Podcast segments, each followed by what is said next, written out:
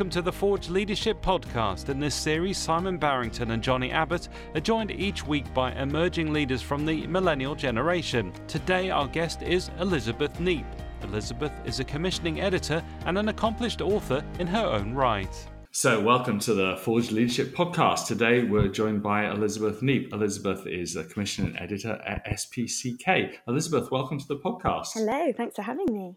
Where are you today? I'm currently sat in my living room in London Bridge with the next door neighbour's cat on the sofa next to me.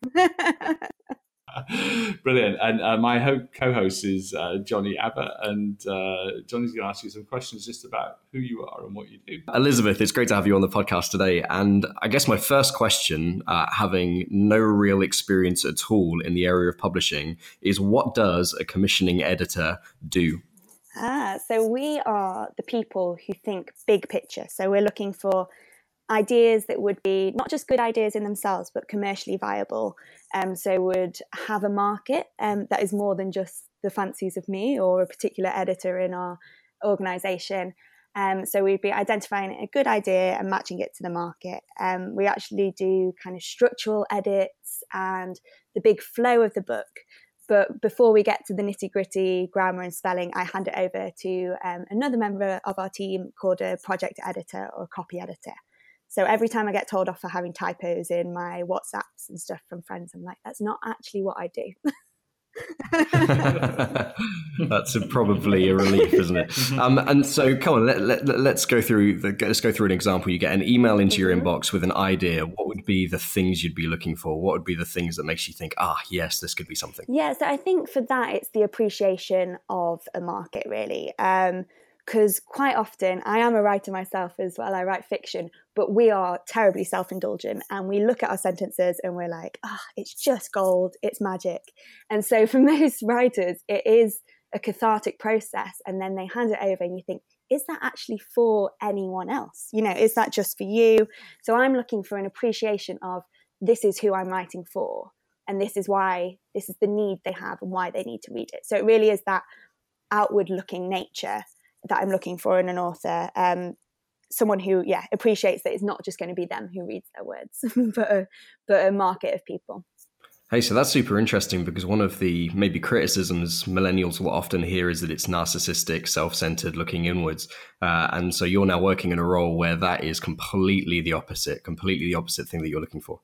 Yeah exactly like i can read some beautiful writing um, but also be like what does it actually do? Like you know it's um, and I, I i myself am one who loves a bit of flouncy writing and beautiful um, syntax but actually we are looking for what are you conveying um, especially in the area of nonfiction um, which is what i do for my day job. Um, you know you're you're giving across something that is um, meant to be informative, um, help someone meet a need. So it's not just about entertainment, it's about what is this book actually trying to do and what need is it trying to meet. Hey, that's great. And so, as a, as a dyslexic and someone who forces themselves to write, you uh, are the salt of the earth uh, in the world. So, uh, thank you for that. Uh, and you've just been to India as well, is that right? That's correct. Yeah, just been on a two week holiday with my best friend from uni, which is such a pleasure, especially when she now owns a three bedroom house with her boyfriend in Hertford.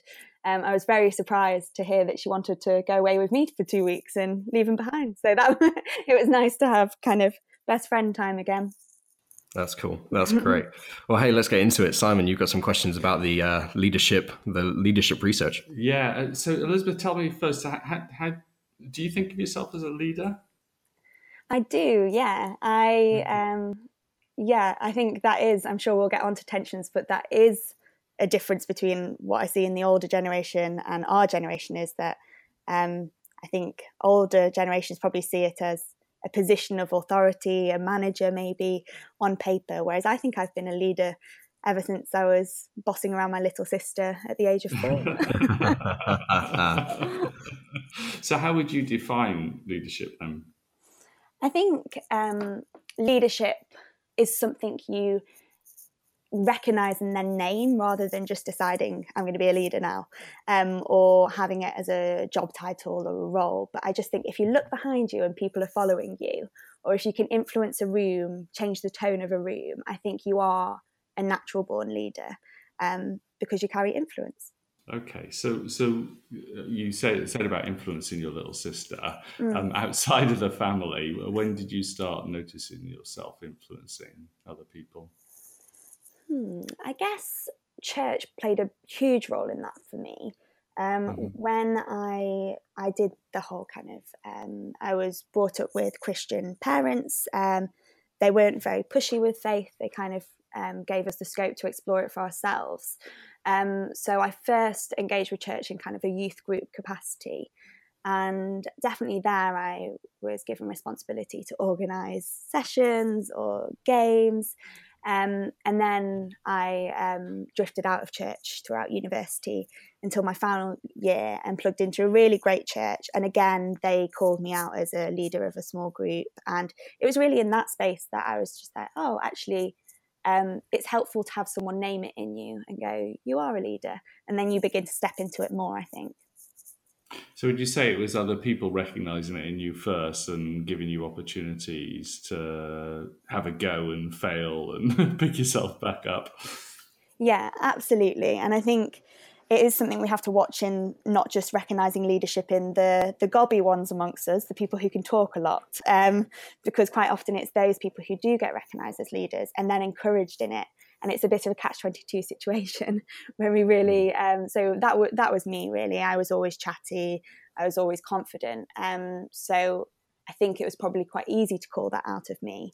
Um, but I guess in my own leadership, I, I, it's a challenge to me to not just hear the noise of the naturally louder leaders, but actually look at who's subtly changing kind of the the I guess, kind of the feel of the room and the direction of conversation. So that's really interesting. I love uh, stories of people investing in others and and uh, honoring those who have allowed us to lead as well. Uh, and so I guess my question when hearing that is is who are some of the people that spotted that? Who are the people that that had those intentional conversations with you about stepping up into those leadership uh, into a leadership capacity?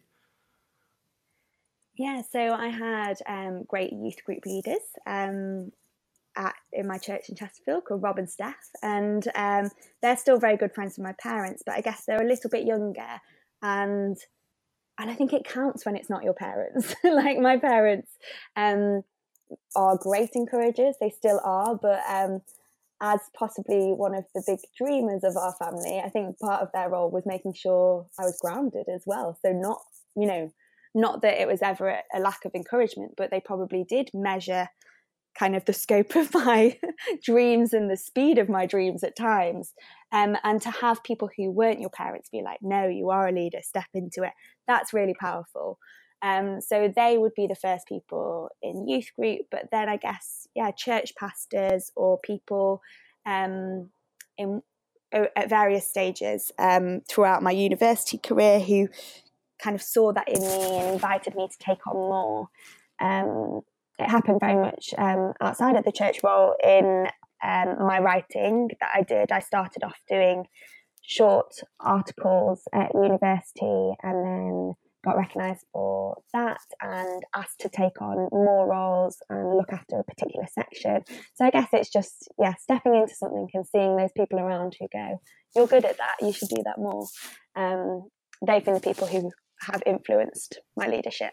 Now, you sound, sound like the kind of person who doesn't mind taking a few risks um, and, and putting your work out there. Um, but that mm. comes with kind of the sense that there might be failure uh, involved as well. What, what's the biggest risk that you've taken that, that hasn't worked out, or the biggest challenge that you've gone for that hasn't quite worked out, and what did you learn from it? Oh gosh. Um... this, isn't, this isn't an interview.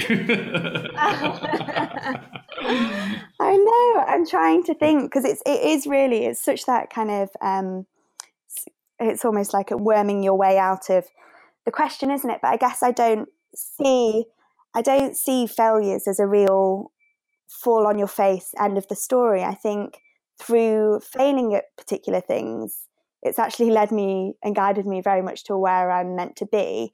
Um, and so, an example of that would be um, I started off my first job in publishing, but in a very different area. I was an executive assistant, so supporting the CEO in in what they were doing, which was actually really great for seeing the broad scope of publishing um, from that vantage point as a business.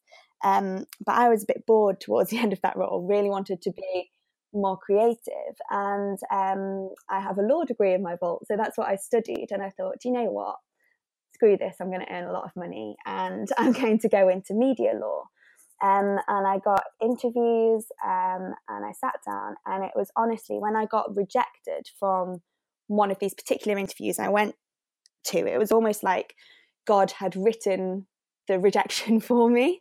So they said, um, "We think you would, you don't want to work with creatives, you want to be a creative, and that actually in this particular line of work, you'll be very frustrated. And so it was a rejection, it was a failure, but it was actually one that really spoke to me. And I was like, oh, okay, I, I need to, I need to do that. Um, so that was one. I definitely, in my, one of my first weeks in uh, SPCK in my current role, I organised for 2,000 of the wrong book to be sent somewhere, um, which was a massive failure. Um, a surprise was, for someone. yeah, and it was even worse than that. It was her new book that wasn't yet out going to her target audience and giving them away for free. So it would have oh, absolutely cannibalized her sales. Oh, um, and that's an amazing story of not my leadership, but uh, a woman I used to work with who was actually mm. younger than me, which I didn't mm. like at first. I was like, yeah. who is this young girl? Who is this young girl teaching me? But she, I was working from home again, and she called me up, and I was all in a tears and telling her what I'd done. Mm. And she was just so calm. And she said, Look, there's nothing that's been done that we can't undo. This is what we're going to do, X, Y, Z. And I just thought, wow, there's a leader. Um, yeah. And that really inspired me. And I guess that's yeah. when I learned to um, shut up and sit down when it comes to age and leadership. and actually, yeah. in my life, I imagine that I will be led by lots of people younger than me. And um, I am currently led by lots of people who are younger than me, and that's okay. And it's, you know, we can all learn, regardless of age, from different people. Brilliant. And what, what's the biggest challenge you face in your role? The current challenge. Mm.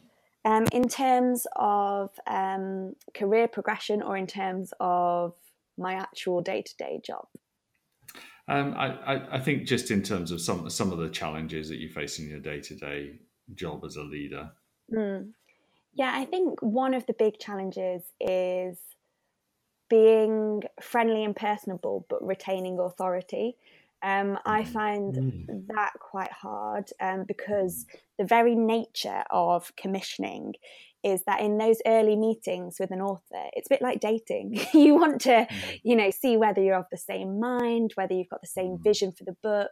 You get to know one another, and it's in a very personable setting, usually in a hipster coffee shop with exposed brick and, you know, like with, a, with a flat white. Like I am, I am a stereotype. I am a millennial stereotype.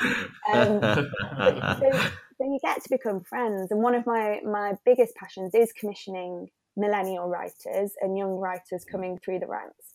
And so you can become friends, you follow each other on Instagram, and then it's really hard to put your foot down, I find. Sometimes um, when they're, you know, emailing you, being like, hey, how's your week? You know, like, and then you're like, actually, yeah. you've missed your deadline. Let's talk about that.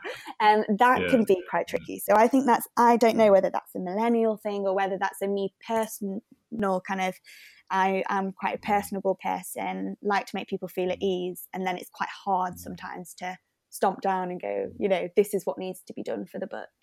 Um, so I would mm. say that would be one of the biggest challenges. Um, mm. The other one is a challenge and a joy, but it's working in a team. I think mm. um, it's taken me a while to learn that even though being in a you know we're a mid-sized organization there's probably about 50 of us it can often really slow you down and as someone who would describe themselves as quite fast and ambitious it's taught me a while to uh, it's took me a while um, to realize that actually slowing down is not a bad thing and you need mm. to the, the times where my team has slowed me down and said look what are you going to do with the interior of that book? Or we're not happy with the cover. It's actually always led to better results and it's reminded me that it, what i do isn't about me um, and it is about the audience we're trying to reach with the message we're trying to say so that's really interesting. I want to skip back a little bit when you were talking about the, the following of Instagram and friends on Facebook, following on Twitter, and everything mm. else, and uh, and I actually can totally see the the tension there of when you build up a friendship, when you build up a um, a rapport with someone, and then uh, there's that horrible moment when maybe things don't work out, and then there's the unfollowing or the defriending or whatever it is where you sort of cut that off. Uh, is is that a tension you deal with often, and is that something that you uh, yeah, is that something that crushes you much? How do you how do you get past that? How do you do you walk through that whilst at the same time keeping in a, a relational element of, of what you do? Yeah, I think that actually in my role at SPCK, there's an, an, another nuance that I'm sure anyone who works in a Christian organisation feels, but we're not we're not just people who are like-minded but we're brothers and sisters in christ and many of us know many different people from church so you're never mm. there's even that element of you know this is why we need to evangelize so there's we don't have such a small world of christian world but mm. if anyone you know comes to me with a book proposal i'll usually see on facebook that we have 15 mutual friends and yeah. it, that yeah. is an added dynamic where just everyone seems to know everyone. and so you had to be mm. really careful when you're, well, I think you need to be careful anyway when you're, you know, maybe having a moan or criticizing anyone. But it mm. it's mm. even more nuanced for the fact that we are working in Christian publishing. Um, for example, uh, my own agent, who isn't, um, as far as I'm aware, she's not a Christian, she doesn't work for a Christian organization. Um, she's um, probably about five years older than me. Um, we're very friendly, but I've never felt like she's my friend. Like I've never felt mm-hmm. like there's anything other than professionalism between us, and it's a warm mm-hmm. professional mm-hmm. professionalism. But it, we're not going to go for drinks. like you know, we're we're going to go mm-hmm. for a coffee and talk about books, but we're not going to go off topic too much. And I think there is just it is something I've not fully worked out yet. I, I enjoy being friends and with my authors. I enjoy knowing if they're having a hard time at home, and you know, mm-hmm. um, I it's people to people, isn't it? It's human to human, and I, I do yeah. enjoy that. But it is also quite mm-hmm. difficult when um, when you have to put your foot down because I, you know, sadly, it's not just the deadlines aren't just for me, and it's not just me missing my deadline but it's like many organizations if you miss on one element of it it has a knock-on effect for you know 40 other people. So you have to be and that's just within the organization outside there's booksellers and there's events that we're doing. You know it's quite a critical path driven organization or industry even not just yeah. our not just our organization but i i do find that quite hard the um the knowing everyone thing yeah, yeah. Now, certainly in the research that we did, um, that tension between uh, being extremely relational, wanting a high level of teamwork and collaboration, uh, building friendships in the workplace, um, and having to do a professional job was a massive tension that came mm. through. But I know that um, you, as you've read the research, and in fact were one of the participants in the research, um, spotted a- another tension as well. So t- tell us about the, the, tension you spotted that really resonated with you in, in, in the research we've done. Yeah, of course. So I was lucky enough to be part of a little focus group that would hear the research at an early stage, and I think it was something many of us um, picked up actually. But um, it was that lots of us as millennials really do chase the kind of freelance gig economy dream that that feeling that actually I don't need to be slowed down by red tape and a weighty senior management team and um, critical paths. I can I can do the very thing that I love, which is to to edit and to write, and I can get paid more for it for not having a salary. Um, so it's um, you know it, it is a very very tempting thing, and one that I can see isn't just a me thing, but is a millennial thing um, from the research. But then when it comes to what we value highly, many people said, you know, the people make a place. If they go to work and they feel like they're with friends and people they bounce off and people they enjoy, that actually that is such a big source of their um, contentment in the workplace. So I guess the discrepancy um, I saw uh, was the fact that we're desiring these very much kind of work from home, work from a coffee shop, freelance lifestyle, um, at the same time as valuing team really highly and valuing collaboration really highly. Mm-hmm. Um, so yeah, one that I've not quite worked out yet. But I think it for me, I went away and I thought, gosh, maybe I don't want to be freelance. Maybe it's actually just the um, the outward appearance of what that would look like. It looks like independence. It looks like success. But in reality, would my day to day be shaped better or worse for it? And I think it really did give me food for thought. Yeah, I was talking to another millennial last week, interestingly, who was saying, reflecting on the last year and, and saying that actually, um, you know, they loved their job and they loved what they'd done, but actually there was far too much time at home yeah. far too much time um, independently and actually they they much preferred a, a community and a, an office environment. Have you have you seen any businesses or workplaces or organizations you're interacting with that you think have, have done some innovative, innovative things to try and address that? Have you seen any of that at all or, or do you think it's still something that organizations are, are, grappling with and wrestling with and really don't know what to yeah I, I, think the latter probably like obviously we can all point to the googles and the the facebooks and um but i find those really interesting as well because they give this kind of flexible whole life view but actually maybe it's skeptical but i feel like you're tricked into doing more work you know if you're socializing at work and you can actually plug onto your yeah. um, computer um, when you get home it's a really hard one because I do value flexibility. Mm. Of course, I'm doing this podcast from my sofa at home. Um. I'll go into the office later. I mm. work from home on a Friday now. Mm. I really value that flexibility, and I think it comes at no cost to my productivity.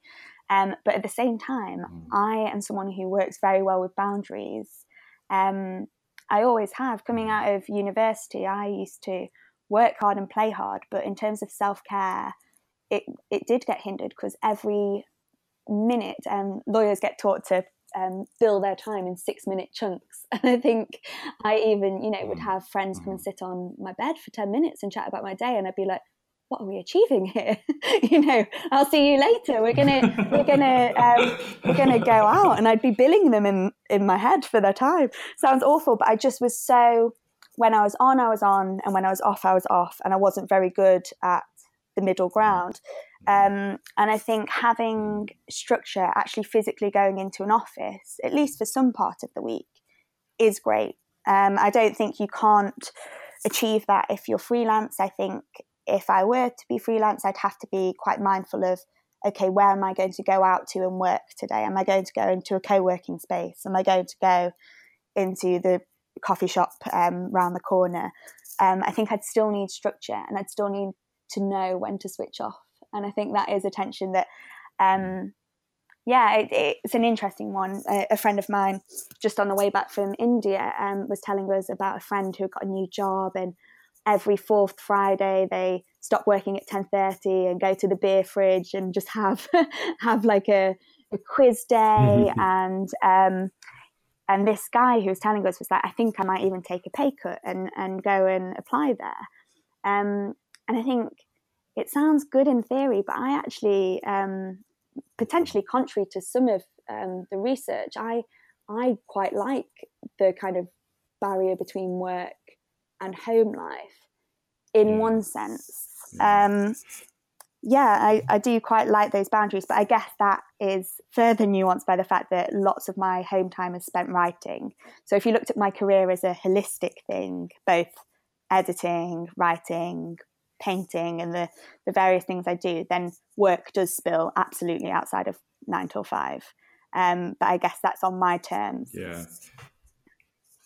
Yeah, it was in, interesting. I was with a, a, young graduate on, on Friday who just started a, a, a PR job, and, and in their office they they have prosecco on tap, but they're not allowed to to start pulling it until five o'clock on a normal day and three thirty on a Friday. And what is this firm called? Um, and, and, you know, and do they need an editor? and she was Forge Leadership Consultancy. and, she, and she was saying how how great that was. But actually, in the research, millennials fell, fell into three categories: those who wanted really strong boundaries, i.e., I want to walk out here at 10 to 5 and don't mm. give me any of this, um, you know, uh, merging social with work life. I don't want it. Um, those who did want the merging of social and, and, and, and work life uh, together, and, and, and that was fine.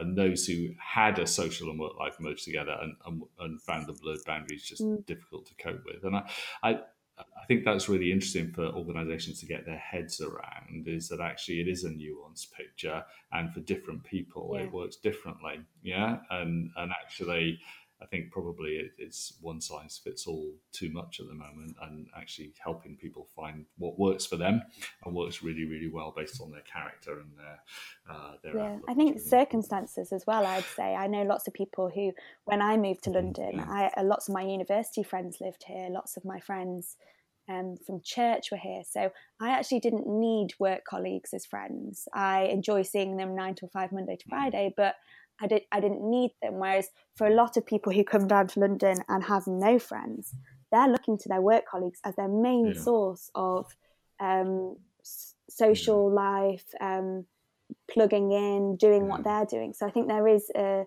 a discrepancy in the circumstances that people come to work with um, that kind of um, impacts on their expectations. Yeah. I think what we're saying though is you know um, the idea that flexible working solves all all um, uh, morale issues in the workplace is, is just slightly mm-hmm. a little bit naive. Hey, so um, Elizabeth, you talked uh, a little bit about how how your personality maybe shaped that, and, and your enjoyment of boundaries and the rest of it, and how actually maybe now you're leaning more towards a slightly more boundary centered work ethic. Um, so, so, let's ask why. Why do you think this is a millennial trait, or do you think this is a millennial trait? Do you just think this is a people trait? Uh, why do you think millennials think like this, or or like this flexibility, or uh, or or yeah?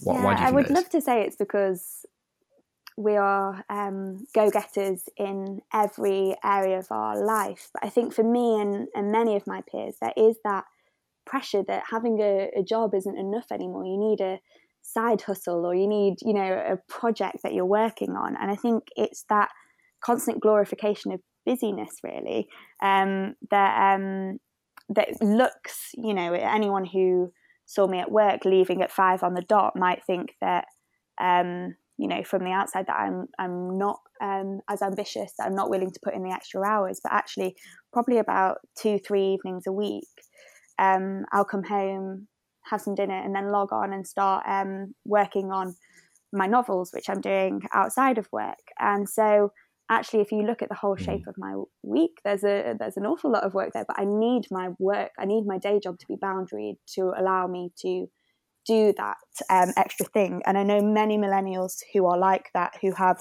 something they're doing on the side of their job that means that actually their day-to-day job needs to stay in that boundary um, yeah and i think i think that is very true of creatives i don't see it as much in for my friends who did pursue law, they kind of are still working very hard, playing very hard, just because their job, their hours are so demanding that there's not a lot of life outside of that in which to do hobbies or projects.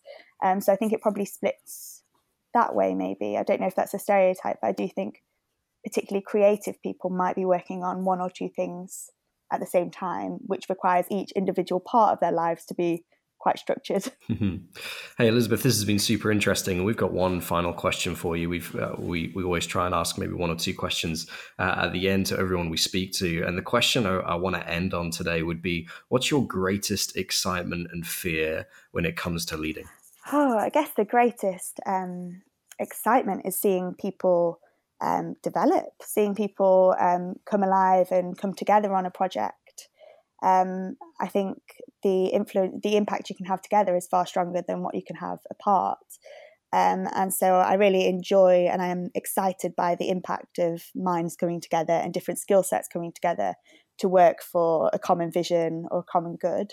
I guess my biggest fear is missing out, probably still. Um, there's just recently been um, in the BBC yesterday something called, and I don't even know how it's pronounced, but it's FOMO, with an MG on the end. I don't know if you've seen that, but it's called um, yeah, yeah, it's called it, Fear of yeah. Missing Out on My Goals. And I think even from a Christian perspective, sometimes I have slipped into the mentality of God, I want to do your best for me. I want to be walking in that, but I'm scared that this isn't quite it, or I'm scared that I'm missing what you're trying to say to me. So my biggest fear in leadership would be mm. forging down the wrong path, probably making wrong choices. But I guess that just comes back mm. to preaching to yourself that life isn't linear, linear and it will meander and it will take you down different paths for different reasons. Um, but ultimately, if you keep your eyes focused on God, He um, will keep you going in the right direction. Elizabeth, that's been fantastic and, and a great place to end our conversation uh, there. Thank you so much for taking the time just to reflect on your own leadership. I'm sure there will be lots of millennials out there who didn't know what a commission editor does. um, we're wrestling with flexibility and community, and uh, will have really benefited from your insights into that. So, thank you so much for joining us on the podcast today. And thank you so much for having me. Thanks for listening. For more dedicated resources to equip emerging leaders, visit our new website, millennial-leader.com.